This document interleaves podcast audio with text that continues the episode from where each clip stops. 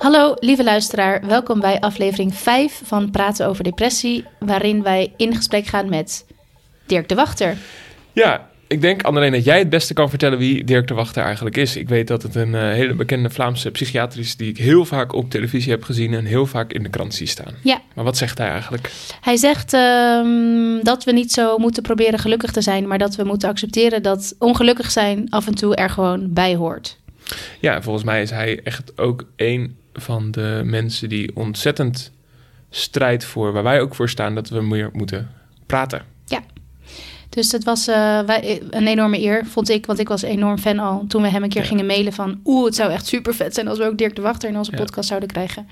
En uh, hij zei ja. Ja, en het bleek ook inderdaad, wat mij betreft... een heel uh, inspirerende en welbespraakte man. Ja, zeker. Dus geniet van dit interview. Yes, veel luisterplezier.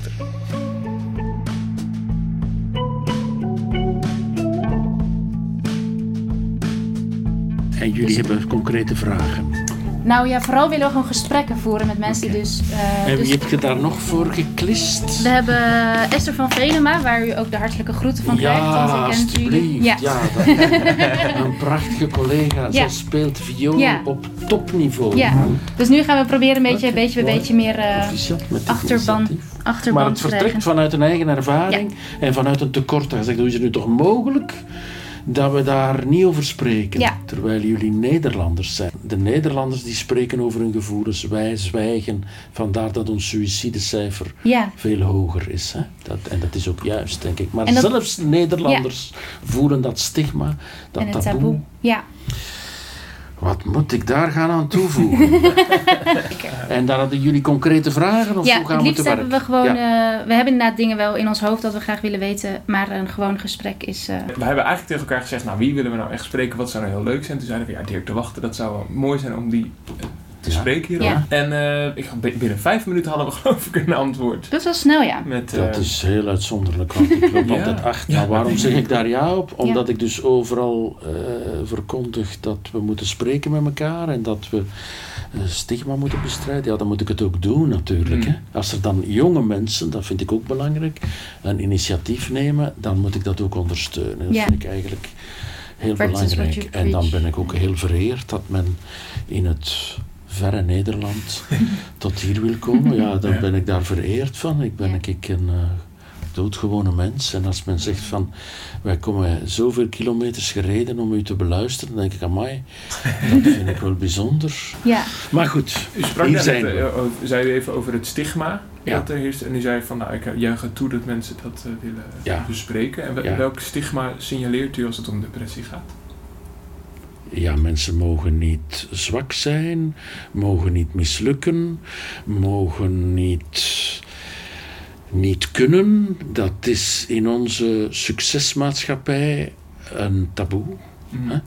Uh, jonge mensen moeten altijd top zijn, altijd fantastisch zijn. Dat staat zo op Facebook en op Instagram. En zo uh, wordt die illusie hoog gehouden.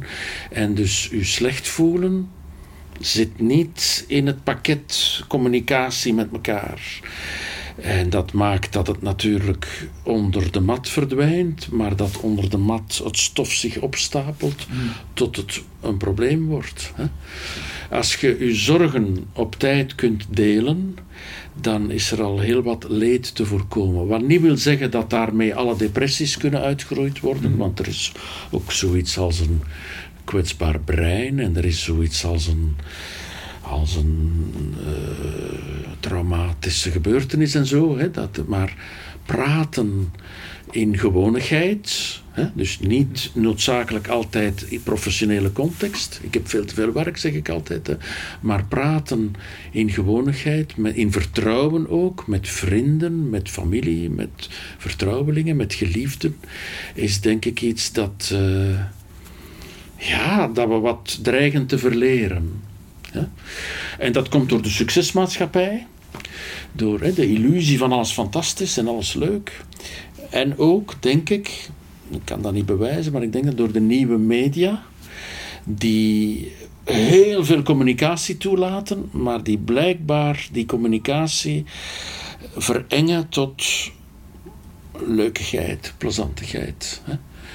En heeft u dat ook dan in de afgelopen... Want u bent 30 jaar psychiater, dacht ik, hè? Heeft u dat ook zien veranderen? Dat, de invloed van dus de nieuwe media of de... ja, maar ja. En hoe, hoe ziet u dat dan? Maar er is veel meer communicatie. Je zou denken, ah, dat is dus prima. Maar ik zie, en ik ben daar niet tegen, hè, laat dat Nee. heel duidelijk zijn. Ik ben geen reactionair die het internet wil afschaffen, dat zou belachelijk zijn. Hè. Maar ik zie hoe nogal wat jonge mensen, bij uitstek jonge mensen, die opgroeien met die nieuwe media, jullie generatie, dat die zich soms afschermen, letterlijk, achter het scherm verdwijnen. Ja. Konden de jongeren van vroeger of van 30 jaar geleden dat dan beter? Dat weet ik niet. Laat mij, ik, zeg, ik geef altijd het voorbeeld, men zal maar een eh 17-jarige homoseksuele jongen geweest zijn in een klein, kneuterig Nederlands dorpje Ja. waar de ouderen nog met klompen liepen. Ja. Daar zal niet veel communicatie geweest zijn. Hè? Nee, Dus allee, ik wil niet zeggen vroeger was het beter. Ik ben een psychiater nu. nu. Ja. Dus ik spreek kritisch over de tijd nu. Niet om te zeggen dat vroeger beter was, ook niet om te zeggen dat alles nu slecht is, maar om te zeggen van kijk, ik zie van mijn patiënten dat en dat en ik wil dus niet alleen in mijn consultatieruimte problemen aanpakken, maar ik wil dat ook in de wereld opentrekken. Hè? Ik wil hier voor mensen zorgen, maar ik wil wat mensen mij zeggen, patiënten, is van belang voor de wereld. Daar kan ik iets mee. Bij de zogezegd niet-patiënten, die eigenlijk ook allemaal potentiële patiënten zijn. Dat is ook een overtuiging. Hè? Er is geen verschil, verschrijf ik vaak, tussen patiënten en niet-patiënten. Toevallige factoren maken dat je bij een hulpverlener zit. Hè? En verder belangt ons dat allemaal aan. Hè? En als patiënten mij vertellen, en dat gebeurt heel vaak, ik heb een depressie en ik durf er met niemand over spreken, dan, denk ik niet, dan zeg ik niet aan die mensen van, wat er nu mogelijk, je moet dat doen. Dan zeg ik, vertel eens en hoe komt dat enzovoort. Hè.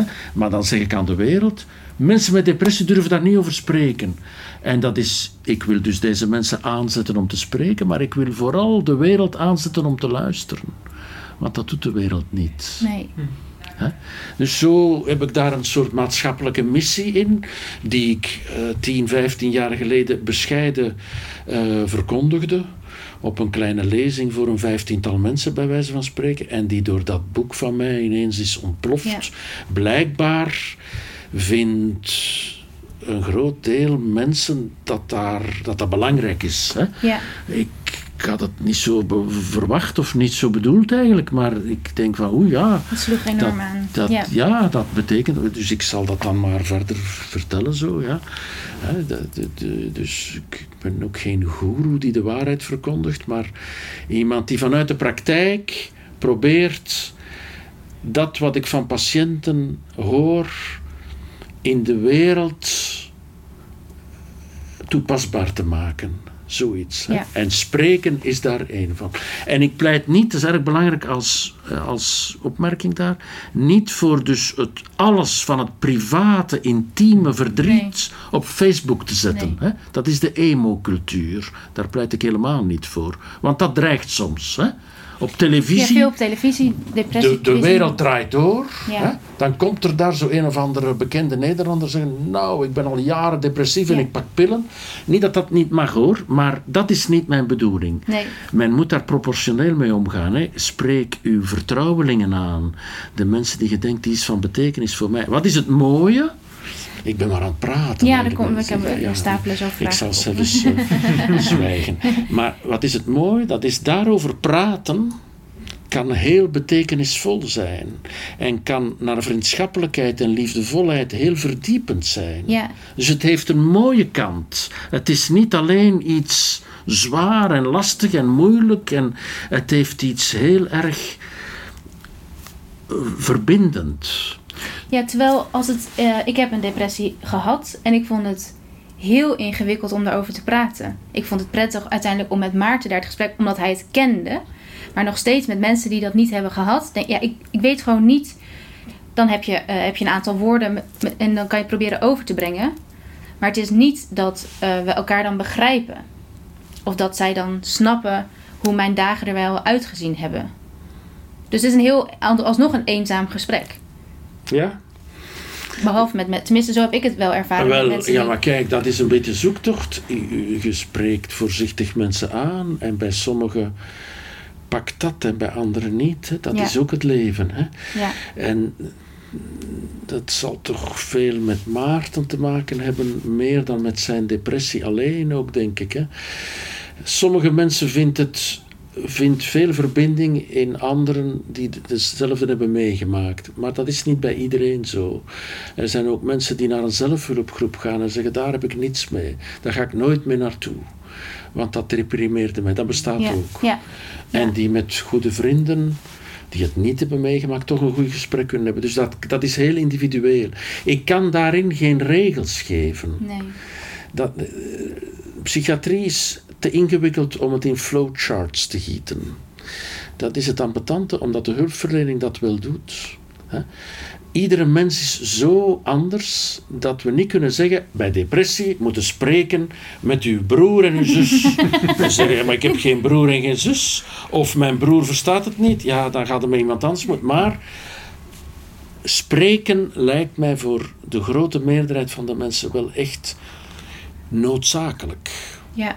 En als ik u goed begrijp, dan wordt het spreken over ongeluk of ongelukkige gevoelens, zal ik maar zeggen, eigenlijk te weinig gefaciliteerd.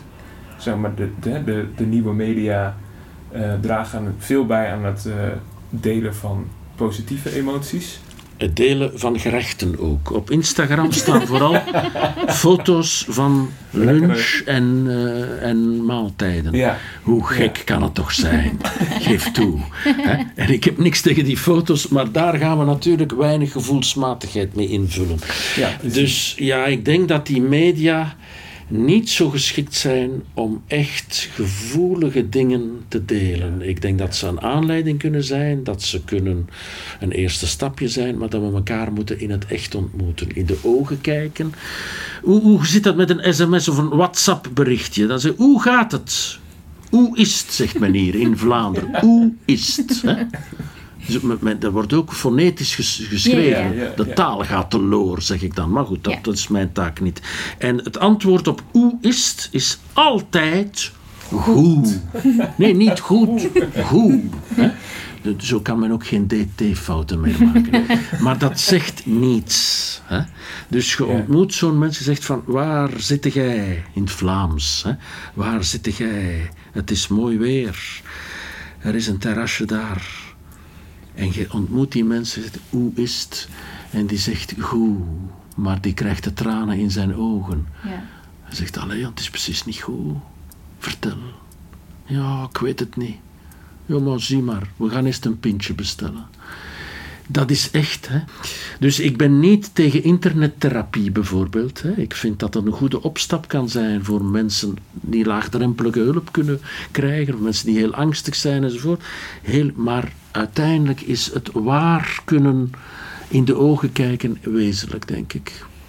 Is dat iets dat we dan verleerd zijn? Nee, het is des mensen om rond moeilijkheden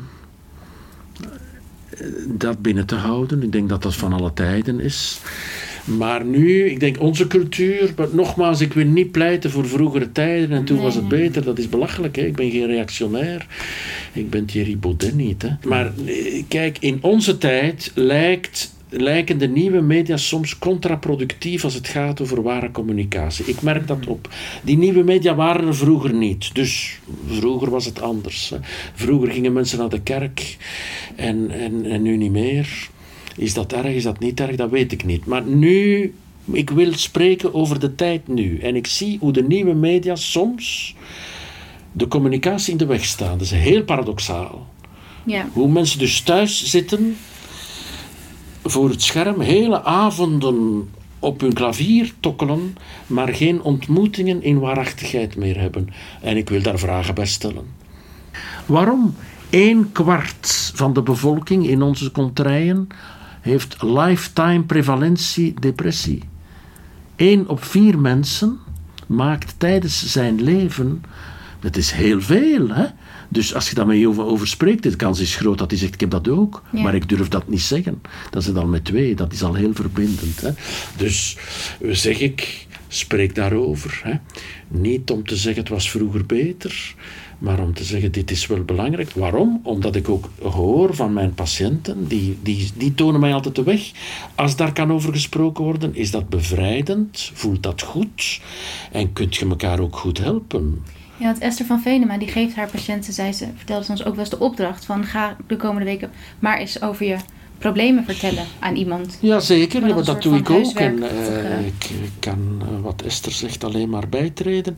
Misschien is de Nederlandse cultuur daar wat directiever in en zijn wij wat terughoudender Ja. om dat zo op te dragen. Ja. Maar zeker, ja, tuurlijk wel. Ik probeer toch ook wel mensen aan te zetten om verbinding te maken. Hè. Verbinding maken is de essentie van mijn vak. Ja. En wat is even een andere ehm, vraag waar ik graag antwoord op heb. Eh, wat is volgens u een depressie? Depre- ja, oké.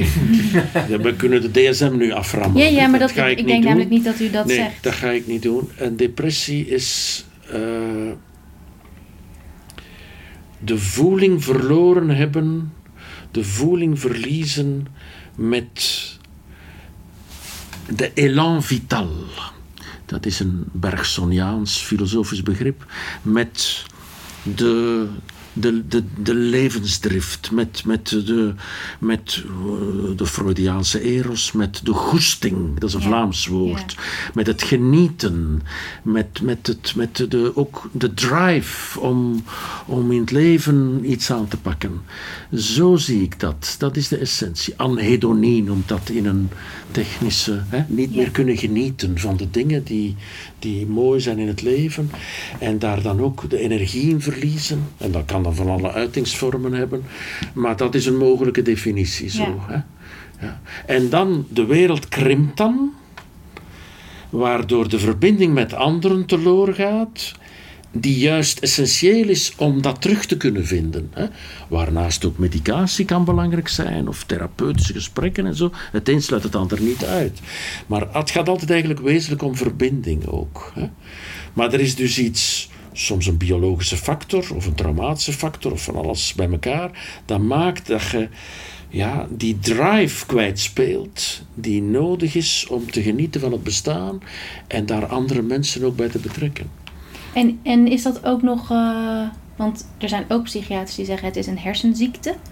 Ja, maar het heeft ook met de hersenen te maken, ja. Maar het is ingewikkelder. Hè? Wij zijn namelijk geen ratten en muizen, wij zijn talige mensen. Wij staan in de wereld en onze depressie heeft ook te maken met de, de hersenen van anderen. Het kunnen spreken met anderen, het kunnen begrepen worden door anderen, het kunnen verbonden blijven met anderen. Dus ja, die hersenen zijn ook maar een instrument van het in de wereld zijn. Ja, het kunnen genieten van de wereld. Dus ik zie dat toch breder. Ja. Het reduceren van depressie tot alleen maar de, de, de serotonine is, vind ik, een materialistisch reductionisme. Hè? Ja. Maar ik sluit de hersenen niet uit. Hè. Ik, ik ben ook geen radicaal constructivist of zoiets. Ik, de, de hersenen, ik schrijf ook medicatie voor Ja. soms. Ik, eh, ja, liefst niet te veel en niet te vlug, maar soms is het echt nodig.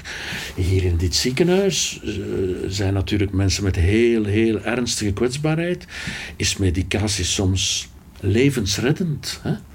Dus ik ben daar heel genuanceerd over. Dus het brein is een, belangrijk, eh, een belangrijke topic in behandeling, maar niet het enige. Hè?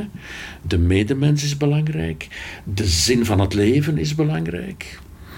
En nog, mag ik nog even...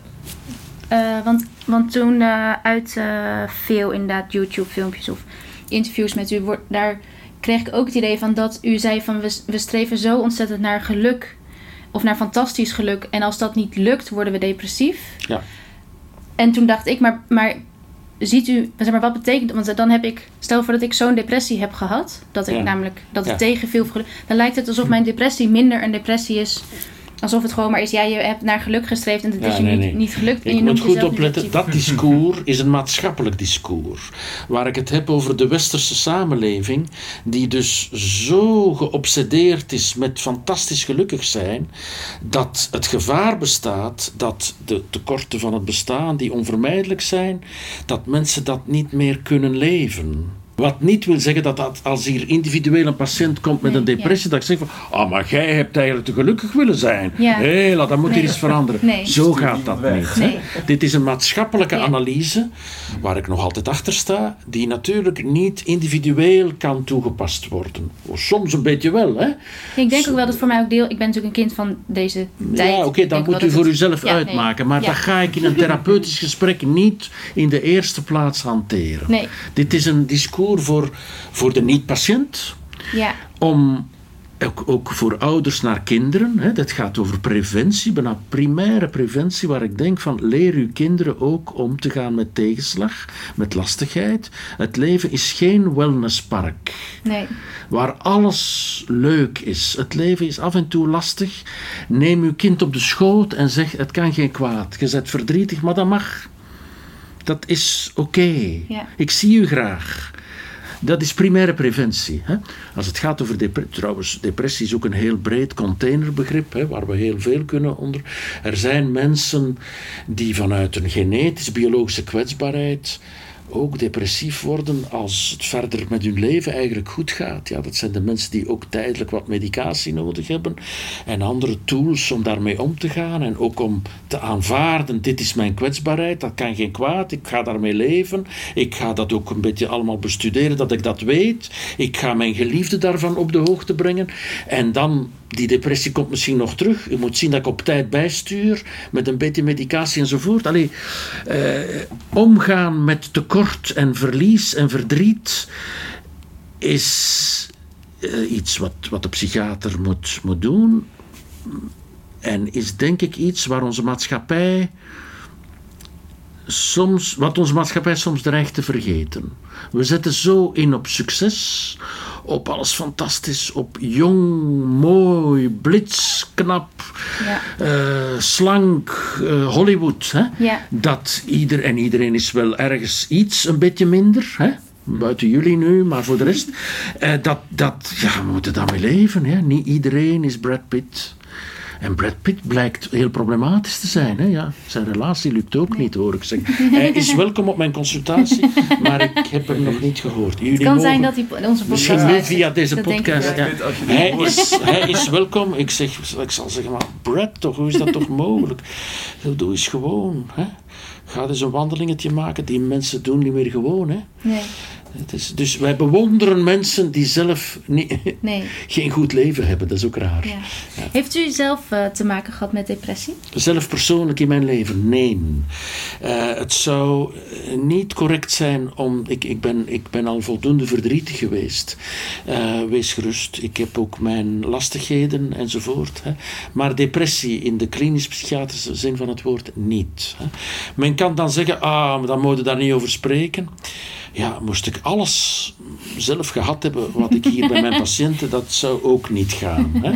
Maar ik vind wel, dus, maar als het dan gaat over de organisatie van de zorg en therapeutische gesprekken enzovoort, dat ervaringsdeskundigen een belangrijke plaats kunnen hebben. Dus in mijn team, ik heb een team beschut wonen, heb ik een ervaringsdeskundige in het team.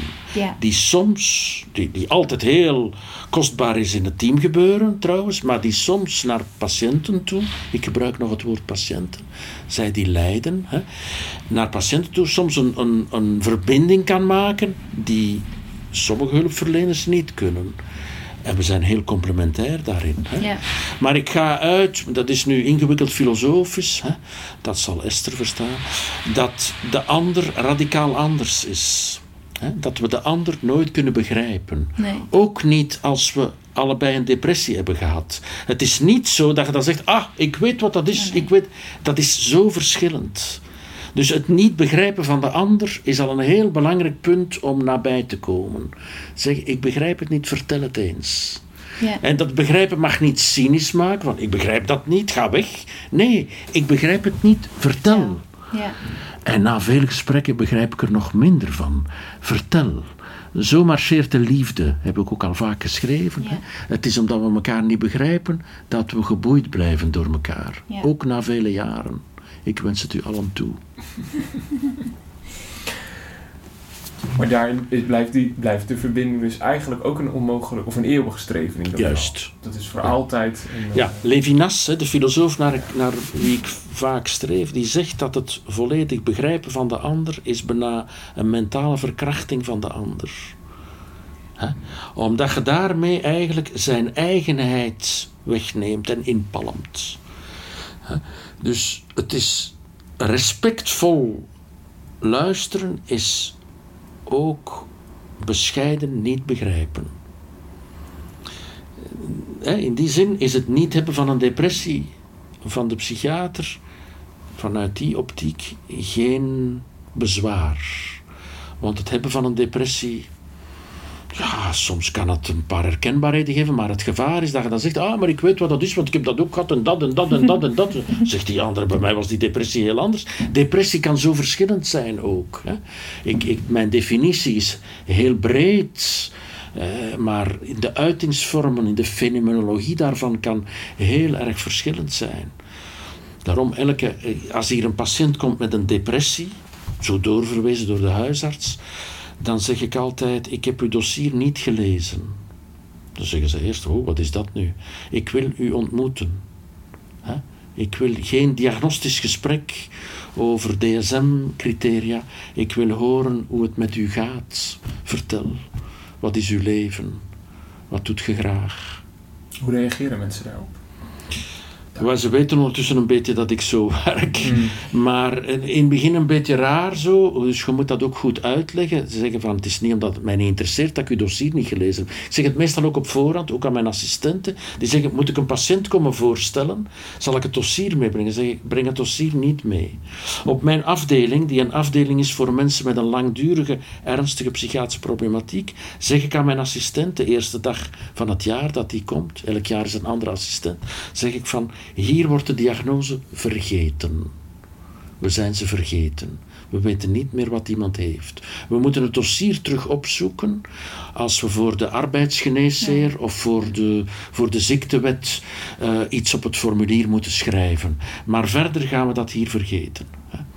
Natuurlijk ook een beetje provocerende manier om, om mensen te doen nadenken over meer dan de diagnose. Hè. Ik, ik ben ook wel pragmatisch genoeg om te weten dat we soms wel moeten diagnostisch denken, al was het voor de medicatie of voor bepaalde eh, onderzoeksvragen enzovoort. Hè. Maar in het gesprek met de mens probeer ik de diagnose toch achter de mens te plaatsen en niet als een soort rooster, als een soort gevangenis voor de mens. Dat vind ik heel belangrijk. Het is toch ook opnieuw die lijfelijke ontmoeting. Ja, Dus in plaats van Ja. het dossier lezen, maar Ja. gewoon iemand in de ogen aan kunnen kijken. ik zal het dossier achteraf wel bekijken. Ik wil horen hoe het met u gaat. En ik wil niet alleen symptomen bevragen. Ik vraag heel vaak ook aan een eerste gesprek: wat doet u graag? Voor de mensen een beetje raar. Wat doe ik? Ik niks, zegt men dan. Ik ben depressief. ja, maar niks is weinig. Wat deed u vroeger graag? Wat is, wie, wie bent u eigenlijk? Wat doet je graag? Ja. Ja, ik kijk graag eh, naar het voetbal of zo. Zeg, ah, welke club vind je interessant? Zo, ik Ja. probeer mensen te ontmoeten in een soort waarachtigheid. Hè. En dat gaat niet alleen over de frequentie van hun stoelgang. Nee, En, en dat toch, is ook, dat is grappig, want ik, ik weet niet of u dat nou in dit gesprek heeft gezegd of dat ik dat net in de auto heb zitten luisteren. Maar dan zeg ik, ik ben geen pastoor Ja, en geen goeroe. Maar toch klinkt dit een beetje ook wel als een soort, als een soort nu nou moet ja, ik dus... pastoor zal ik niet zeggen, maar toch iemand een eh waar je hart ja, en bij je ziel... hart Ja. iemand die gewoon, ja. Ik ben, ik hoop geen goeroe. Goeroe vind ik een beledigend woord. Pastoor, ik kom uit een familie, dat, daar kan ik iets beter mee, maar dat is, ligt met mij gevoelig omdat ik uit een familie kom in Vlaanderen, hè, waar eh, wel langs moederskant dan nogal priesters in, in de familie waren. Ja. En ik heb mij daar wel een beetje tegen afgezet als een wereldlijke moderne mens die, die eh, geen, eh, geen fanatieke kerkelijkheid be- beleeft. Dus ik wil wel een dokter zijn. Hè? Ik wil wel een wetenschappelijk verantwoorde therapeut zijn die, die dingen doet die, eh, zal ik maar zeggen, empirisch ook getoetst zijn enzovoort. Maar psychiatrie is nu eenmaal een heel ingewikkeld gebeuren waar ook het filosofische en zelfs het mystieke niet kan ontkend worden. Nee, want dat hebben wij ook wel een beetje ervaren. Of daar hebben we het veel over. Wij komen, we komen allebei uit een kerkelijke achtergrond Oké, gereformeerd. dan begrijpt u wat ik bedoel. Zeker. En dat wij zelf ook constateren dat wij, wij zijn er ook los van, maar dat we in deze zoektocht naar wat is depressie en wat, hoe, met het, dat we ook de kerk ergens missen als een instantie waarin wel bijvoorbeeld altijd problematiek besproken werd. Bijvoorbeeld. ja. Dus we dat is zien een gevoelig goede- onderwerp in onze maatschappij. Ja, Ik ben zelf, ik, ik beschrijf mijzelf altijd als een christelijk non-theïst. oh ja. Dat is Ja. natuurlijk een soort onmogelijke titel, Ja. maar dat Ja. hoort erbij. Hè? Ja. En, maar wat is belangrijk, dat is dat ik die christelijke traditie van onze contraien, van meer dan, van bijna 2000 jaar, cultuur, gedachtengoed, identiteit, wil ik niet weggooien als het kind met het badwater. Nee. Uiteraard leven we in moderne tijden waarin dat ouderwetsige religieuze structuren niet meer aangepast zijn aan het leven van vandaag. Voor de meerderheid van de mensen. Als mensen kerkelijk zijn, heb ik daar ook heel veel respect voor. Echt, ik heb daar geen probleem mee. Maar als ze niet kerkelijk zijn, heb ik daar ook geen probleem mee. Maar ik denk dat voor, voor jullie generatie de opdracht zal zijn: hoe kunnen we zingevingsvragen, hoe kunnen we het niet begrijpelijke een plaats geven in ons leven? Dat kan niet in de wellness of in het pretpark. Dat is iets anders. En niet iedereen moet terug naar de kerk gaan, voor mijn part. Maar we gaan daar toch moeten over nadenken. Om zin en betekenis en het onbegrijpelijke, het kosmische, het religieuze, het mystieke, het de not knowing ergens een plaats te geven in het bestaan. Ook bij het verdriet. Hè. Niet alles kan verklaard worden. Ik kan als psychiater ook depressie niet uitleggen, niet met de hersenen, maar ook niet met andere dingen. Zeggen, zo is het. Er is veel dat ik niet weet. Hè. Waarom moet mij dat overkomen, vragen mensen. Dan is het, ik weet het niet. Dat is het mysterie van het mens zijn. Hè? En dat is een hele moeilijke voor de westerse mens, die alles wil begrijpen, Ja. grijpen, betalen, kopen en maken. Dat is een illusie. Ja. We moeten leren leven met de noodlottigheid, met de goddelijke genade, in andere woorden, met het onbegrijpelijke enzovoort. Wat ons niet cynisch moet maken om te zeggen: ja, oké, ik begrijp het niet, doe maar. Nee, maar we moeten daar toch, we moeten ons best doen om in het leven ja, onze plaats te verdienen, om verbindingen te maken, om eh, behandelingen uit te werken, om medicatie uit te werken, maar er blijft een groot stuk onbegrijpelijk. Dat moeten we ook meenemen in ons mensbeeld. Mijn gedachte. Ja. U, ook daar mag u het niet mee eens zijn. Geen probleem. Wat ik probeer te doen in mijn maatschappelijk discours is wat ik ook probeer te doen in mijn therapeutisch werk. Dat is gedachten laten opborrelen bij mijn patiënten in het discours dat we voeren samen, die mensen verheldering kan geven, nieuwe out-of-the-box-achtige ideeën kan aanbrengen, verbinding kan maken. En dan moeten ze zelf op zoek gaan naar hun wereldbeeld. Ja. Ik geef hen dat niet. ja, daar heb ik nog wel. Ik stel, ik weet niet of je misschien Ga- praat ik de hele tijd door je heen. Maar dat ik, wat ik eh, altijd een ingewikkeld punt vind, en eigenlijk wel met alle mensen die we spreken en ook wel hoe wij zelf erover praten, is dat wij. eh, eh, ja, ik ga nu heel elitair klinken, maar wij lezen natuurlijk heel veel boeken en we kijken veel en we praten veel hierover. Maar er is natuurlijk een heel gros waar daar, die daar helemaal geen tijd voor heeft of daar niet de capaciteit voor heeft. Hm. Eh, want u zegt volgens mij ook ergens van denk zelf na, lees veel, on- zeg maar, onder, ontwikkel jezelf. Ja. Maar er is ook een heel gros van de mensen die ook een depressie heeft en daar helemaal geen Laat ons toegang tot heeft. Kijk, ik heb door mijn eh, gemediatiseerde toestand nogal wat heel bekende mensen nu op mijn consultaties. Soms heel belangrijke mensen ook. Ja, Mensen die carrières gemaakt hebben, mensen die heel veel van betekenis zijn. Brad Pitt. Brad Academisch. Pitt heeft u... eh, Brad Pitt, nee, die is niet gekomen. Ja. Anders zou ik het ook niet zeggen. Hè? Nee. En eh, ja, dan misschien is u dus wel gekomen. Ja. ja, dat zullen nooit we het weten. Ja. Maar of dat, dat nu zo'n hoog academische... Eh, maar dus ik zie hier nogal heel geletterde mensen ook. Hè. En dan kan ik toch zeggen dat soms heel hoog opgeleide, slimme mensen, wat betreft het gevoelsmatige, het existentiële, het waarachtige, zich als randdebielen kunnen gedragen. Daar waar de heel eenvoudige mens, die tot zijn 15 jaar naar school geweest is en eh, ik zal maar zeggen een heel eenvoudig, concreet beroep uitoefent, soms een wijsheid kan bezitten waar we allemaal kunnen van leren. Hè?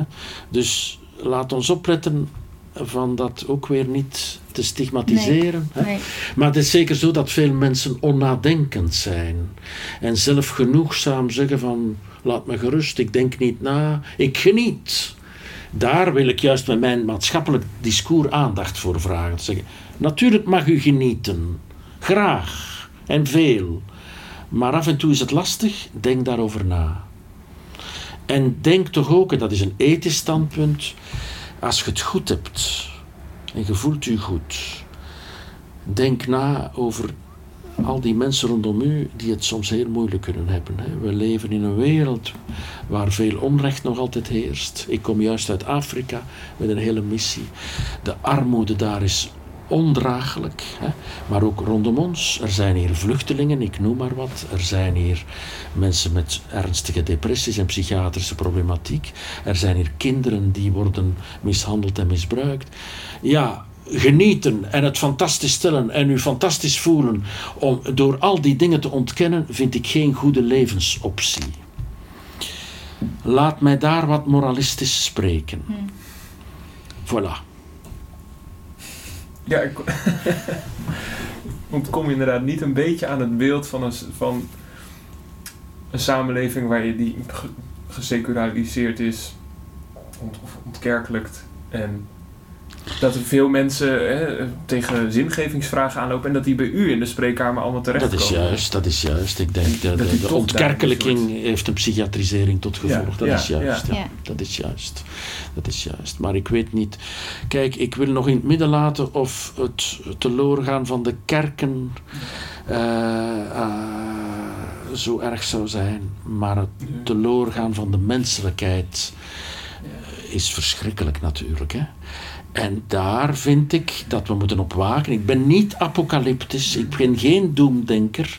Het is door daarvoor te waarschuwen dat ik een hoopvol mens ben. Ik denk, ik geloof erin, jullie zitten hier ook, jonge mensen die dat, die dat aankaarten, die toegang hebben tot andere jonge mensen, die binnenkort honderdduizend volgers zullen hebben.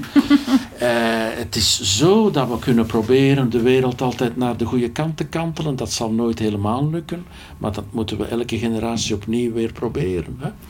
Dat staat ons te doen. Ik vind dat dat een taak ook is voor een psychiater. Om niet alleen in de duisternis van de consultatie voor die ene mens te zorgen, maar ook aan de wereld te zeggen waar het echt over gaat. Zo zie ik dat, zo is dat bij mij gelopen door toevallig een boek uit te geven dat ontploft is. Ja, en nu, nu zit ik hier. Wordt u vaak verkeerd geïnterpreteerd? Niet zo vaak, daar moet ik niet te veel over klagen. Af en toe, dat vind ik ook triest, als men zegt, je bent een doemdenker, apocalyptisch pessimist. Ja, ik ben een psychiater, ik ben een hoopvolle mens. Ik zoek altijd naar the crack in everything. Hè? Eh, dus als men zegt van, je ziet alles pessimistisch. Men, er heeft eens iemand gezegd, deze psychiater heeft te goed naar zijn patiënten geluisterd.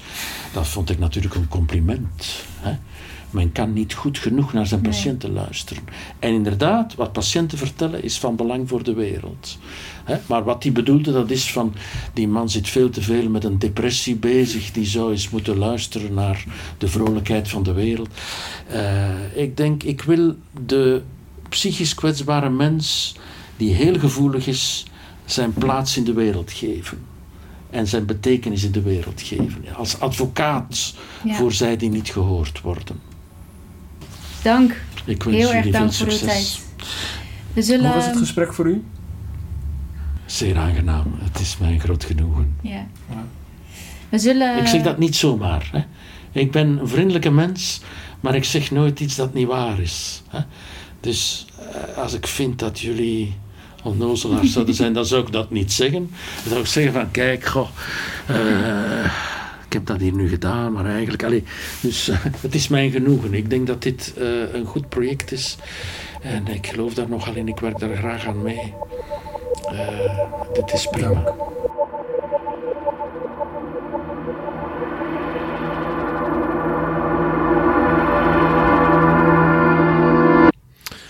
Hey Anneleen, Maarten, daar zijn we weer. yes. Hoe was het voor jou om Dirk de Wachter te interviewen? Wat is je bijgebleven van dit gesprek? Ehm, hij is veel kleiner dan ik dacht. Fysiek, Ja. Eh, nou, ik vond het... ehm, omdat het in je hoofd zo'n grootheid is. Ja. nou, ik vond dit... Ik, vond dit eh, ik weet nog dat ik het in ieder geval eh, een enorme meevaller eigenlijk vond... dat hij reageerde en dat we hem mochten interviewen. Ja, en ik vond het heel, heel leuk om hem in het echt te horen. Hij is gewoon... Hij kan heel mooi praten. En eh, je gaat zo met hem mee. En ik vind dat hij heel veel ware dingen zegt. Dus ik was wel enthousiast. Mhm. En jij? Ja, ik was ook wel enthousiast. Maar je hoort volgens mij door het interview heen dat ik ook wel steeds dat ik een klein beetje sceptisch ben. En ik weet nog steeds niet waarom eigenlijk. Maar gewoon omdat ik denk, het is zo'n afgemeten verhaal. Of zo, het is zo dichtgetimmerd.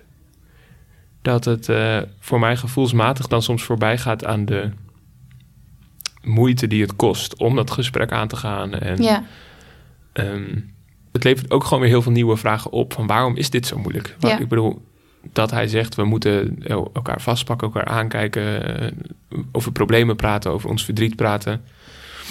Dat eh, vinden wij ook. Daarom zijn we deze podcast Ja. gestart. Maar Ja. we zijn er nog niet uit, ook niet naar aanleiding van dit gesprek, waarom dat dan toch niet goed lukt nog. Nee. Ehm, nou, hij zegt natuurlijk dingen over dat de social media geen goede invloed heeft.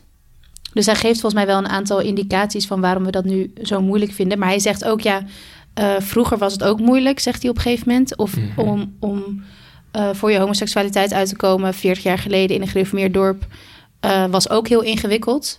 Dus volgens mij wil hij ook niet zo zeggen waarom het zo is. Maar vindt hij gewoon vooral dat we ons daar bewust van moeten zijn en er, en, en er iets aan moeten gaan doen. Dat is toch ja, een beetje wat nee, hij dat predikt? klopt. Ja, dat klopt. Het is een beetje, hij is een beetje een klokkenluider. Ja, Gewoon jongens, dit moet anders. ja. En dat hij dat, dat, hij dat signaleert in zijn eh, spreekkamer en dat hij dat graag als fenomeen in de maatschappij ook wil duiden. Ja. Maar jij wilde eigenlijk misschien wel meer weten waarom we dat dan moeilijk vinden. Of waarom het een drempel is om zomaar tegen vrienden te zeggen: het gaat slecht. Ja, is denk ik wel een ander gesprek. Maar Ja. gewoon ook niet echt waarin hij zich heeft eh, gespecialiseerd. Nee, Want hij legt volgens mij zelf vrij helder uit dat hij zegt... ja, ik spreek men- mensen in mijn spreekkamer... en ik geef gewoon terug aan de samenleving wat ik daar hoor. En ja, wat de samenleving daar dan mee doet... dat moeten zij dan weer Ja. uitzoeken. ja. Je hebt vrij duidelijk afgebakend wat, zijn taak, wat hij zijn taak vindt, hè? Ja, en dat werkt ook wel goed... want daardoor is hij wel heel specifiek in dat deel... dat hij ziet als zijn taak. Ja, alleen ik denk dat wij gewoon dus een paar vervolgvragen hebben... waar we dan nog geen antwoord op krijgen. ja, Maar wat moeten we dan doen?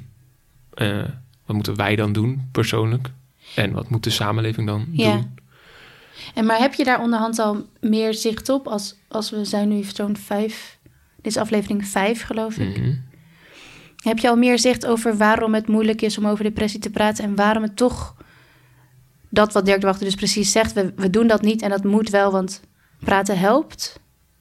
Ja, ik weet alleen niet zeker in welke mate die met de podcast te maken hebben. Mhm. Het is ook gewoon persoonlijk onderzoek. Gewoon, ik ben me wel door de podcast bewuster geworden van die vraag. Dus op het moment dat het opkomt in mijn leven en ik denk... hé, hey, dit is het moment dat ik eigenlijk zou moeten praten, maar ik doe het niet... dan vraag ik me nu af, hé, hey, maar waarom dan eigenlijk niet? Ehm, wat ik heel lastig vind nu door de podcast is dat ik de hele tijd denk... maar het, mo- het moet niet over de samenleving gaan. ja. dus ik denk, Je ja, mag het niet abstract maken of groter maken... of van je weghouden of zo, van jezelf. Ja, Eh, ja, precies, dat eigenlijk. En aan de andere kant ben ik met buiten de podcast om ook wel gaan realiseren dat heel veel van die ehm, stemmen die tegen je zeggen: dit moet je niet uitspreken of dit moet je voor jezelf houden, dit moet je niet denken, dat die wel ergens natuurlijk een grond hebben. Die zijn ooit ergens begonnen. Ooit heeft misschien iemand iets in die trant tegen je gezegd of heeft Ja. iemand je dat gevoel gegeven, misschien alleen maar. En die stemmen ben je voor jezelf, ben ik voor mezelf gaan herhalen. Ja, Eh, waardoor ik nu nog steeds op momenten dat ik gewoon ergens mee zit denk... dit gevoel moet er gewoon niet zijn. Ja. ja, en het is toch alsnog zo eh, dat we het niet, dat de samenleving niet bestaat, bla bla bla. Maar het is toch alsnog zo dat er ook signalen in de samenleving zijn die zeggen: je moet het niet over je ongeluk hebben. Ja, dat denk ik ook. Toch? Dus ja, is- nee, dus, ja. maar ik denk wel, dus ik, ja, voor een bepaald deel moeten we het daar wel over hebben, denk Ja, ik. En over wat, de samenleving.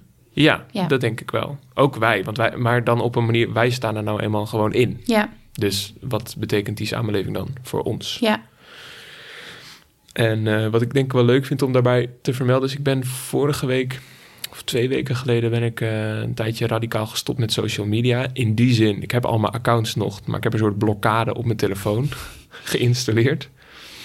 Eh, waardoor ik niet meer naar Facebook kan, niet meer naar Instagram. Mijn WhatsApp staat een soort helemaal achterin ergens verstopt. Dus en daar krijg ik geen meldingen van. Dus ik heb mezelf gedwongen om mijn telefoon te gebruiken op het moment dat ik het echt dat ik hem doelgericht ergens voor pak. ja. Eh, en ik heb er dus een eh, horloge om. dat is een tip voor mensen die minder social media willen gebruiken. Je hebt er een horloge Ja, wat er Oh, ja. er nou? Want je gaat op de tijd kijken en denkt... Hé, ik heb ook twintig berichten, wat leuk. Ja, Ga eens kijken wat daarmee is. ja, En dan vervolgens leg je je telefoon weg en denk je... hoe laat is het eigenlijk? ja. Nou, dat verhaal.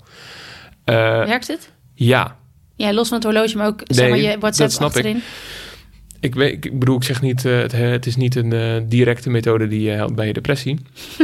maar waar, wat ik... Heb je een depressie? Oh, je moet even een blokkade op je Ja, telefoon. ik heb een app. Daarmee kun je andere apps blokkeren. Je bent meteen van al je problemen af. Nee, zo makkelijk is het natuurlijk niet. Nee. Maar eh, ik heb wel gemerkt dus dat mijn hoofd veel meer dan dat ik me bewust was of dacht, bezet werd door andere dingen. Ja, Dus kijk, social media gebruiken wordt echt een automatisme ja, op den duur.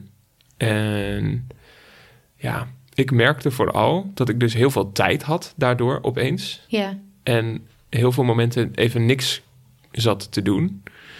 Waarbij ik, eh, en die, oh ja, die momenten, dus dat, je dan niet, dat ik dan niet op social media zat en niks aan het doen was, werd ik me heel bewust van mezelf. Gewoon van wat er eigenlijk in mijn hoofd zat en wat, waar ik eigenlijk mee bezig was en wat er om me heen gebeurde. En ik denk dat dat ook is waar Dirk de Wachter echt een lans voor probeert te breken. Dat je, meer, dat je meer in de wereld staat. ja. Je denkt, ik ben hier. En je niet laat afleiden. En, ja.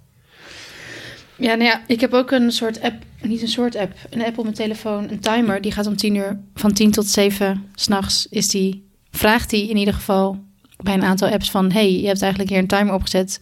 En dan is de eerste vraag, wil je deze voor een kwartier opheffen of deze voor de rest van de dag opheffen? Dus hij werkt bij mij al niet meer. Oh, Want dan zeg ik gewoon, oh nee, die eh, hef ik nu voor een kwartier op. En voor, de, Oh ja. voor je het weet zegt hij, oh je kwartier is voorbij. Eigenlijk moet nu de timer erop. ja. Dus dat, ik, daar, ik ben er, dat lukt mij in ieder geval dus nog niet. om van Facebook en Instagram af te gaan. Maar ik heb nu als excuus, ja, dat moet ook allemaal voor de podcast. Dus Helaas. eigenlijk houdt deze podcast jouw depressie ook op een bepaalde ja, manier in stand. Ja, Ja. Wat ik weer heel prettig vind, want dan blijf je natuurlijk ook relevant. voor deze podcast. Ja, precies. Met wie moet ik het anders maken? Dat Ja. is wel chill. ik heb ook belang bij dat jij in depressie... Ja, Maar herken jij iets van dat gevoel dat je zegt... ik vind het moeilijk om in het moment te zijn met mensen? Eh, die, die hang naar afleiding en zo daarin. Ja, Eh, ja, en hoe, hoe slechter het gaat, hoe groter de hang naar afleiding. ja. Maar wat ik, wat ik nu merk in ehm, als het gaat over praten met mensen of in het moment zijn, dat ik eh, eigenlijk niet meer het slecht durf te laten gaan. Dat is een beetje een lelijke zin, maar eigenlijk wil ik, als het gaat over, na Dirk de Wachter, dacht ik erover na van hoe praat ik nu met mensen zelf? Praat ik al met mensen over als het niet goed gaat? En ik merk dat ik het heel moeilijk vind om tegen mensen te zeggen, nou het gaat niet zo heel goed, omdat ik dan denk, ja, dan zullen zij wel weer denken dat ik depressief ben. Terwijl er natuurlijk los van depressief zijn, wat ik denk ik nu niet meer echt 24 uur per dag ben, Mhm. gaat het natuurlijk soms wel eens niet zo goed. Maar Ja. ik durf dat dus, ik durf daar niet over te praten, omdat ik, omdat ik dan voor andere mensen invul dat zij dan wel weer zullen denken, oh, daar komt ze weer met haar depressie. ja. Dus ik doe nu, en dat zei ik vorige keer ook al een beetje, ik doe best wel alsof alles heel goed gaat. Mhm. En het gaat, het gaat ook echt veel beter dan een jaar geleden. Maar soms zitten er natuurlijk nog steeds kutdagen tussen. En die durf ik dan eigenlijk, die durf ik eigenlijk niet te bespreken. ja. Want er hangt zo bij mij, ik heb het gevoel dat als mensen aan mij vragen hoe gaat het, dat er dan zo'n lading aan hangt. Ja, ja dat Dun, ik wel. Ja, precies. En het Ik helpt. heb je podcast gehoord. Ja, hoe Maar gaat, hoe gaat het? het? Ja, fuck. En, maar dat komt, het helpt natuurlijk ook helemaal niet om een podcast over depressie te... Dan, eh, dat Ja. merk ik wel, waar ik dus een beetje... Of last is een groot woord, maar het, het, het fenomeen depressie blijft zo aan mij plakken. Omdat we er potdik een podcast over zijn gaan Mhm, maken. mhm. Dus als mensen vragen van hoe gaat het... En ook mensen die dus via dan social media weer eh, contact opnemen... ehm, die nemen dan contact op wetende dat het heel slecht met mij is gegaan. En dat blijft Ja. dan toch in de gesprekken vervolgens een beetje zo sluimeren. Dus als het nu gaat over hoe praat je over je depressie... vind ik dat heel moeilijk... omdat ik eigenlijk dus daar niet meer over wil praten. Of ik wil eigenlijk ook niet praten over dingen die verkeerd gaan... Want het hangt zo allemaal, het, het, hangt, Ja. het is allemaal zo zwaar geworden. Hmm. Alsof ik niet meer gewoon een kutdag kan hebben zonder dat iedereen denkt Ja. dat ik totaal weer vretend, pizza precies. vretend, wijn drinkend Precies, en dat rokend de op belboom weer in gang dat- wordt gezet. Ja. ja. Oh ja. Oh, dat is wel echt interessant eigenlijk, hè? Hoe dat werkt ja. dan. En ik herken het ook wel. Want aan, je, dus we zijn bezig met zo het stigma proberen te, ja. te, de, eh, de af te nemen. En op een bepaalde manier komt het dan weer terug. Ja. Via een achteringang. Ja. Ja, het blijft zo. ehm, Nou, je, je, dat, zeg maar, hoe het met je gaat, is, wordt, blijft gewoon zo'n zware vraag dan. Ja. En weet je zeker dat dat echt zo is voor die mensen? Of is dat ook gewoon het gevoel wat jij erbij hebt Nee, ik op het vul moment dat iemand- grotendeels Ja, voor mensen in ja. natuurlijk. Dat is wat Ja. ik doe. Ja. Nee, ik merk dat, want ik denk dat ik, dat ik, als het slecht ging, dat vooral met mijn vriend en met mijn familie heb besproken. En ik merk nu, ik had, laatst hadden we een verjaardag met veel eh, broers en zussen en kleinkinderen. En toen merkte ik dat ik daar een beetje tegen opzag. Omdat ik denk, oh ja, want dan moet ik het weer daarover hebben. En dan hebben ze weer een podcast geluisterd. En dan, het is zo'n, ja, gewoon hoe het met me gaat, is een groot onderdeel van het vragenrondje. Omdat ik zo expliciet ben geweest. Omdat het zo slecht is gegaan. En omdat ik nu nog steeds daar dingen mee maak. Ja. Ik zou wel weer een beetje anoniem willen wo- worden in hoe het met mij gaat. ja. Nou ja, dat is gewoon de, de Nou, last goed, van de Het podcast. was dan de laatste aflevering van Praten over Depressie. Anneleen trekt hier de stekker eruit, geloof ik. Nee, helemaal niet. Alleen, maar dat waarom wil je dan op. wel doorgaan? Omdat ik merk dat het goed is. Niet, en, en, en omdat ik... ehm, nou, omdat de- deze podcast volgens mij ook niet meer alleen maar over mij... Het gaat niet alleen maar over mij. Het gaat ook nog steeds over... Ik geloof het dat het belangrijk is om problemen te bespreken... en somberte en verdriet en depressie en zelfmoordgedachten. Alles... eh, we moeten leren daarover praten. Alleen wij praten er nu extreem veel over. Ehm, dus praten mensen ook extreem veel daarover met mij. Ja. Nou ja, dat is een beetje het- lot. En de ene week vind ik dat prima. En Maar ik, ik bedacht me gewoon ineens... Ik werd ineens bewust van het feit dat door deze podcast... het voor heel veel mensen verdrempelend, verlagend werkt... om aan mij te vragen hoe het met me gaat. En dan moet ik daar dus ook weer over praten. Is dat een beetje een ja, verhaal? ja, ja, ik snap wel wat je bedoelt. Praat je er dan wel eens over met mensen terwijl je het niet wilt? Nou ja, niet, niet eens zozeer, maar ik denk dat ik me bewust werd van. ehm, iemand van de middelbare school appt mij van. Wat tof dat je met die podcast bezig bent. En ineens bedacht ik, oh ja, zij weet dus ook dat het zo slecht met mij is gegaan. Ja. En dat is goed. je daarvan? Nou ja, ik denk dat dat, dat dat helpt bij het taboe doorbreken. En daar ben ik allemaal heel erg fan van. Eh, maar ineens bedacht ik, oh ja, dat weet zij nu wel voor altijd. Ja. En als ik. eh, ja, en ik. Ja, nou ja, dat is, dat, dat is dus zo. Veel mensen weten veel van mij nu. En Ja. ik, ik hoor zo mensen zeggen: Wat dom dat je. Huh? Bedenk je dat nu dat pas? je toch? Ja, maar ik, ik heb me dat nu pas eh, sinds vorige. Omdat ik vorige aflevering best wel spannend vond. Ik vond dat wij een kwetsbaar gesprek hadden. Of kwetsbaar. Ik vond dat best wel een spannende aflevering om online te zetten. Toen realiseerde ja, ik me. dat was omdat het een kwetsbaar gesprek was, ja. Ja, toen realiseerde ik, denk oh ja, oh ja, nou ja. Er zijn best wel veel mensen die deze podcast onderhand luisteren. En ehm, dat is goed en ik geloof erin. Maar de consequentie is dus dat veel mensen weten dat het slecht met mij is gegaan... en daar dus ook over willen praten. ja. Nou ja, veel herhaling van, van, van mezelf. Wat vind jij daarvan? Nee, ik maar even- ik ben daar benieuwd Oh. naar. Omdat eh, ik denk, eh, en wat is daar mis mee? Nou, ik zou soms... Ik vind eh, gewoon ja kunnen zeggen op iemand die vraagt... hey, alles goed? Ja, klaar. Ja. Is soms toch best wel lekker ook. Kan toch ook wel? Gewoon nog steeds. Ja, En mensen gaan toch niet tegen je zeggen, maar die podcast, je was toch depressief? Zullen we nog even de Nee, maar- maar, her- maar herken je niet van dat het. ehm, ja, ik weet niet zo goed. Ik heb nu gewoon op veel plekken, als ik dan ergens ben, dat mensen zeggen: Oh, en je podcast dan? En, hoe, en dan gaat het eigenlijk wel weer over depressief zijn. Mhm. En niet. Misschien is het wel zo dat het gewoon veel over depressief gaat en de podcast gaat in mijn leven op dit moment. Ja, terwijl jij meer bent dan dat. Ach, maar het is zoveel meer. Wat leuk, wat heb ik zin om die kant ook te leren kennen. Nee, ehm, ik weet niet zo goed of, of ik het... Want nu lijkt het ineens ook allemaal heel zwaar... terwijl ik het heel vet vind om deze podcast te maken. Ik heb net nog tegen je gezegd dat ik altijd uitkijk naar onze maandag. Opnamedag. Ehm, maar ik realiseer- realiseerde me ook dat, dat het een openbaar project is. Ja. Ja, en dat is wel... Dat vond ik heel leuk aan het gesprek met Dirk de Wachter. Dat hij voor mij de eerste was volgens mij die goed uitlegde wat dat verschil is. Dat, je zegt, dat hij zegt, je moet daar met allemaal mensen over praten. Maar je moet in je eigen privé-omgeving uitvinden met wie wel Ja. en met wie niet. Ja, En dan kan je soms met iemand praten dat je denkt... God, ik heb daar niet zoveel aan. Ik weet niet waarom. Niks op de persoon. En bij, tussen ons klikt het dus Ja. bijvoorbeeld schijnbaar gewoon. En volgens Dirk ligt het dan meer aan mij...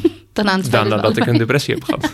ik wil het nog maar even herhalen. Even, ja, ja, ja, dat snap ik. Nee, maar ehm, het, het, het praten over depressie... dat gaat erom dat jij de regie neemt over met wie... wanneer je daarover praat. Ja, En dat als jij blijkbaar die behoefte hebt om daarover te praten, dat je dat gewoon doet. En dat je die ruimte voelt om daarover te praten en niet bang hoeft te zijn voor veroordelingen. ja, nee, dat klopt ook wel, Maarten.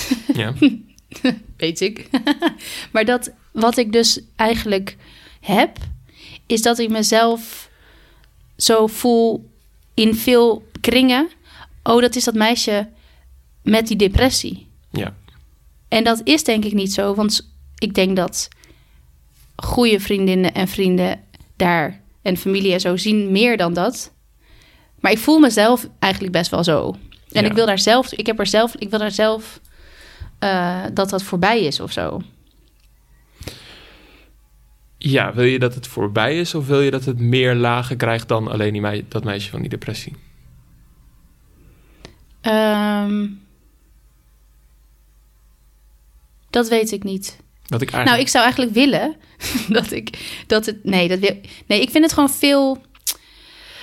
Oh, ik merk, denk ik, ik vind gewoon dat ik veel aandacht vraag. En als ik dan dus. En, en dat, het, dat, dat als je dan dus nu met familie bent, dat we zeggen, oh, je doet allemaal dat. En allemaal mensen horen dat. En dan gaat het weer over mij. En het ging al zo vaak over mij toen ik een depressie had. En het ging al zo vaak over mij toen mijn vader doodging. Ik wil gewoon weer zo soort normaal of anoniemer of met minder problemen, luchtiger in sommige kringen zijn. Ja. Ik voel me heel veel. Hmm. Hmm. Bedenk me nu pas. Dus dit is een, een, een realisatie in de podcast zelf. Maar ik voel me gewoon, oh ja, zij is weer al die dingen aan het doen en alles is een beetje moeilijk bij haar en ze zit thuis. En, eh. Maakt het sens? Ja, het maakt zeker sens. Ik ben gewoon benieuwd naar... Ik wilde het toch daar dat breder trekken. Ja. Omdat we maken nou eenmaal een podcast. Daarvoor moeten we, of willen we, we, die- we willen aandacht voor die podcast. Ja. Dus daarvoor moeten we ons op een bepaalde manier presenteren. En wij zijn nou eenmaal de mensen die over onze depressie praten. Dat Ja. is ons concept. En toen bedacht ik me, eh, daar ga ik, ja. Ik hoor nu al de hoon van de mensen die zeggen, dan gaat hij weer over de samenleving. maar, ja, hij vindt het weer moeilijk om over zijn eigen depressie te oh, praten, daar jongens. duwt hij weer weg hoor. Oh. Oh, hij maakt het weer onpersoonlijk. Ja, ga ik toch even doen. Eh, Mijn podcast. ja, het is mijn podcast. Ehm, maar dit is dus een moment dat ik een gedachte aan het vormen ben... terwijl ik hardop over aan het praten ben. Dus dat eh, gebeurt soms. En dat, soms knippen we dat uit. en soms bent u getuige van de hele eh, weg er naartoe. Kijk, dat jij voor je gevoel even nu dat meisje met die depressie bent... eh, komt gewoon omdat je een podcast maakt... Ja. en dat je voor die podcast heel veel aandacht probeert te genereren. En die Ja. podcast gaat nou eenmaal over jou en je depressie... of over ons en onze depressie. Ehm, dus dat is... Wil, wil je een, een taboe doorbreken of wil je een verhaal de wereld inbrengen... is dat een beetje de manier. Ja. Eh, En ik denk dus dat er inderdaad heel veel vormen van social media... en ik denk niet alleen ja, de manier waarop de mens zich vandaag de dag presenteert of zo... heel erg op die manier is, met een verhaal. Ja, Iemand liet mij laatst een website zien van een bedrijf... die, die je kon helpen van jouw persoon een brand te maken. Was jij dat? nee. Oh, ik dacht, Maar je keek zo. ja, maar dat is, gebeurt natuurlijk heel veel. je kan dus je gewoon echt je bent letterlijk... jezelf, je, je Ja. bent je eigen brand. Je bent je eigen merk. En dat is natuurlijk gewoon grote bullshit. Want eh, Nee, maar het is natuurlijk wel zo dat als eh, wij ergens met, met deze podcast moet wel een soort merkding zijn. ja, Als je zelf ZZP'er bent of je bent kunstenaar of je bent muzikant. Je moet, ja, je- ja, dus je moet, en dan van wie moet je dan? Maar dat is wel hoe je uiteindelijk albums verkoopt en hoe je je kunst verkoopt en hoe je je diensten verkoopt. Dus als mensen jou interessant vinden. Dus je moet dat vermerken. ja, Anders kom je er niet. ja, Dus ik denk ook dat dat. dat dus ik denk wel dat het iets van nu is. Ja, ik denk niet dat mijn eh, ouders in de jaren. Nou, mijn grootouders hadden dat niet. nee, Mijn opa heeft zichzelf nooit gebrand. nee.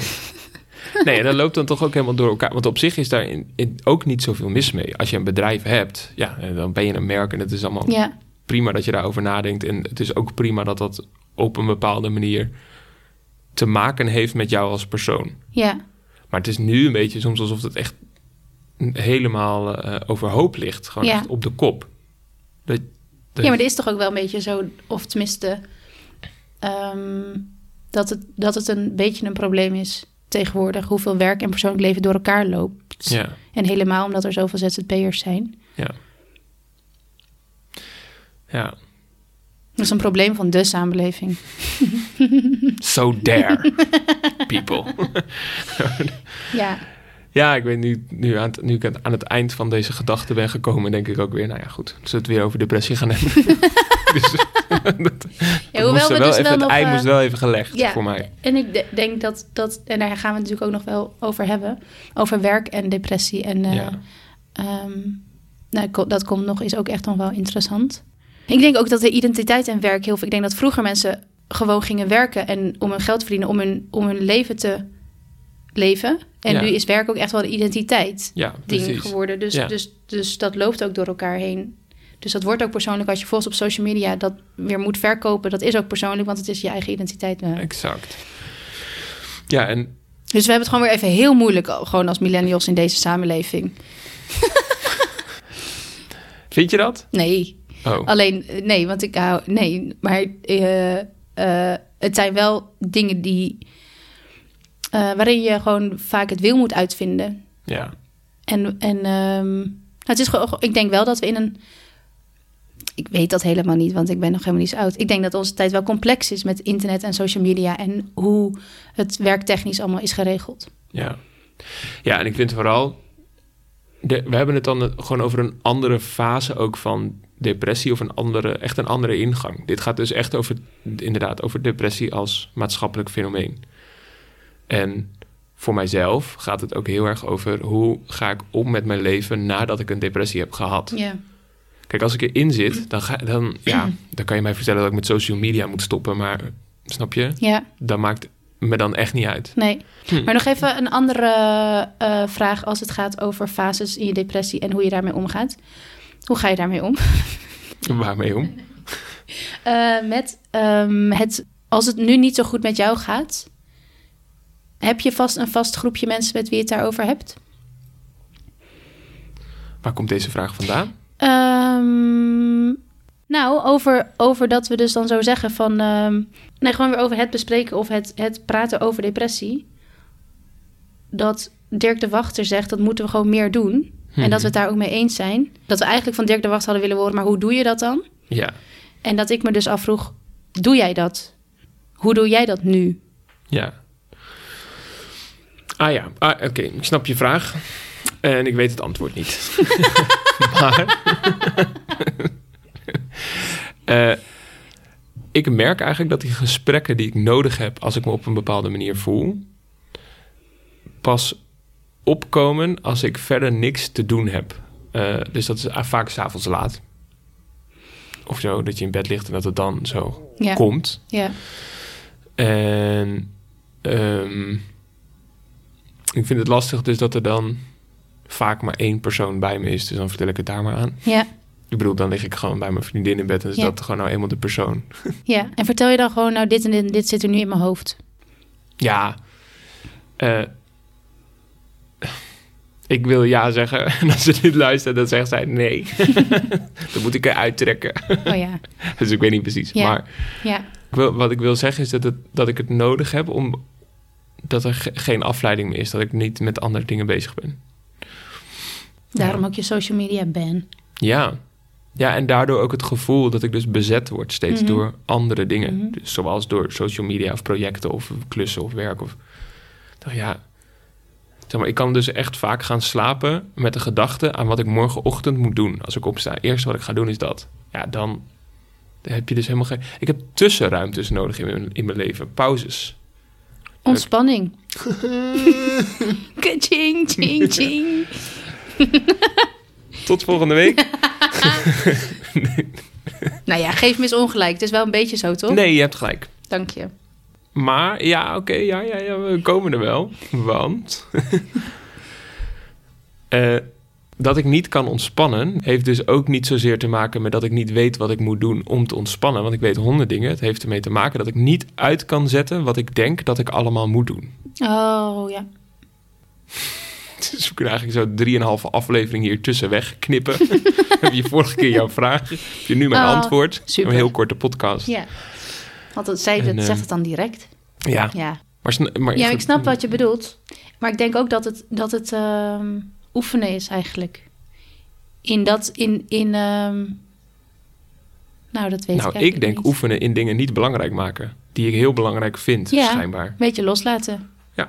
Maar dat is wel, ehm, denk ik, in heel veel gevallen precies wat zo moeilijk is aan depressie. Dat je dus praat tegen stemmen die er niet zijn op dat moment. Mm. Snap je? Je praat Mm. tegen een gedachte of tegen een idee dat ergens in jouw hoofd zit. Sterker nog, je, als je met iemand praat met een depressie, praat je tegen stemmen die, de, die je waar Ja. je helemaal geen toegang toe hebt. Ja. Dus dat is natuurlijk wel echt mooi aan wat, waar Dirk de Wachter voor pleit. Dat hij zegt, je moet de ander anders laten zijn. Ja. Ik doe hem ook een beetje je na. doet hem ook een beetje Ja. na, ja. Ja, maar dat is echt dat is de uit, uitgelezen persoon om Ja. na te doen. Ehm, maar dat hij zegt, je moet de ander anders laten zijn. Dat is natuurlijk een uitnodiging om, om samen naar die stemmen van iemand te luisteren. Van welke gedachtes zitten Ja. er eigenlijk allemaal in jou die dingen denken die jou blokkeren? En waar zijn die stemmen begonnen? En wie, welke geschiedenis zit daarachter? Ja, Dat is natuurlijk een mens ontmoeten. ja, En dat is denk ik een beetje op een bepaalde manier wat we verleerd zijn door de hele tijd te denken en bezig te zijn aan wat we van onszelf verkopen of wat we van Ja. onszelf presenteren. En Ja. dat, daar, daar, dan blijft er geen ruimte voor die andere achtergebleven Nee, en, en natuurlijk nog wat hij, waar hij ook voor pleit, gewoon dat het dan even slecht gaat. Dat dat dus net zo goed een rol mag spelen dan dat het zo de hele tijd goed mag gaan. Dus als je, dat je gewoon de tijd neemt om met iemand te bespreken dat het slecht gaat en waar het dan vandaan komt. En, en dat het prima is als het even slecht gaat. Dat Ja. hoort er gewoon bij. Ja, Over een jaar is het de ander die eh, slecht zit. haha. hey, we hebben, ik, dat is wel leuk. We hebben een lang nagesprek gehad nu, Ja. geloof ik. Ja, Ik, voor mijn gevoel, heb ik een paar hele belangrijke eieren gelegd. voor mijzelf. nou, geen... daar ben ik blij om. Eh, ik ook. Kleine eitjes, kleine, kleine eitjes gelegd. Nee, maar ik, ik weet niet. Ik vond, ik vond het wel een prettig gesprek. Ja, Omdat, ehm, nou ja, goed. Soms, eh, soms moet ik bijna huilen als ik je zie. als we een podcast opnemen. Zo zo'n podcast. Nee, maar ik bedoel gewoon vorige week. Zo, Ja, vorige week was vorige week zaten we hier zo ellendig. Nu is het weer een totaal andere, Ja. ehm, andere vibe. Het kan verkeren. Ja, wil jij nog even vertellen wie we volgende... volgende Ja, keer? als, het, als ik... Ja. Ehm, het is 113, toch? ja, de Stichting 1 en 3 gaan we... We zijn eh, bij 113 op bezoek geweest. En dat was... Of, ja. En dat was heel leuk. 113 is dus de Stichting Zelfmoordpreventie. Ja. Ehm, houdt zich bezig. Kan je dag en nacht bellen en chatten voor eh, als je loopt, rondloopt met zelfmoordgedachten. Ehm, hele intrigerende organisatie. Doen hele toffe dingen. En ehm, Daar gaan we mee praten. Ja, en let op dat je dan het goede nummer belt. Ja, is nu veel in het nieuws geweest. Veel mensen hebben ons ook erop gewezen dat wij het ook verkeerd hebben gezegd in Dank de daarvoor. outro. Ja, we hebben het aangepast ja. met moeite, maar het is gelukt. Ehm, ja, Dus daar eh, ook dus volgende week weer uitgebreid over praten over en dan vooral zelfmoordgedachten en dat soort gedachten en het dan dat ook bespreekbaar maken. Ja, en nog even, denk ik, toch wil ik tegen de luisteraars zeggen... we krijgen heel veel reacties van jullie Ja. en daar zijn we echt, echt mega blij Ja, mee. blijf reageren en blijf ook vragen als je denkt... Maar ik snap dit niet, ik, wil heel graag dat weten. Ja, Ehm, we, zijn dat, we zijn al die vragen nu aan het verzamelen en Ja. eh, daar gaan we echt iets mee doen. Ja. Dus, en eh, schroom niet om dat in een voicemail berichtje, voicemail berichtje, voice berichtje te ja. doen. Kan op Instagram, kan op Facebook. En ehm, daar zijn we heel blij mee en daar, daar, dat helpt ons ook weer om na te denken wat er nog meer besproken moet worden. ja, dus heel veel dank. Tot de volgende keer. Veel te lange opname gemaakt. Maar eh, Joejoe.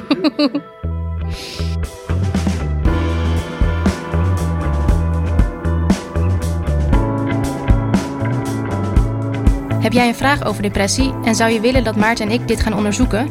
Mail naar info@pratenoverdepressie.nl of laat een bericht achter op onze Facebookpagina.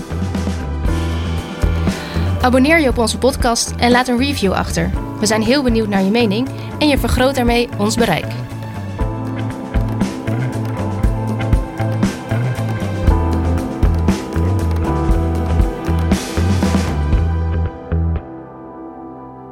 Denk jij aan zelfmoord of ben je bezorgd om iemand? Bel 0900 0113 of ga naar 113.nl.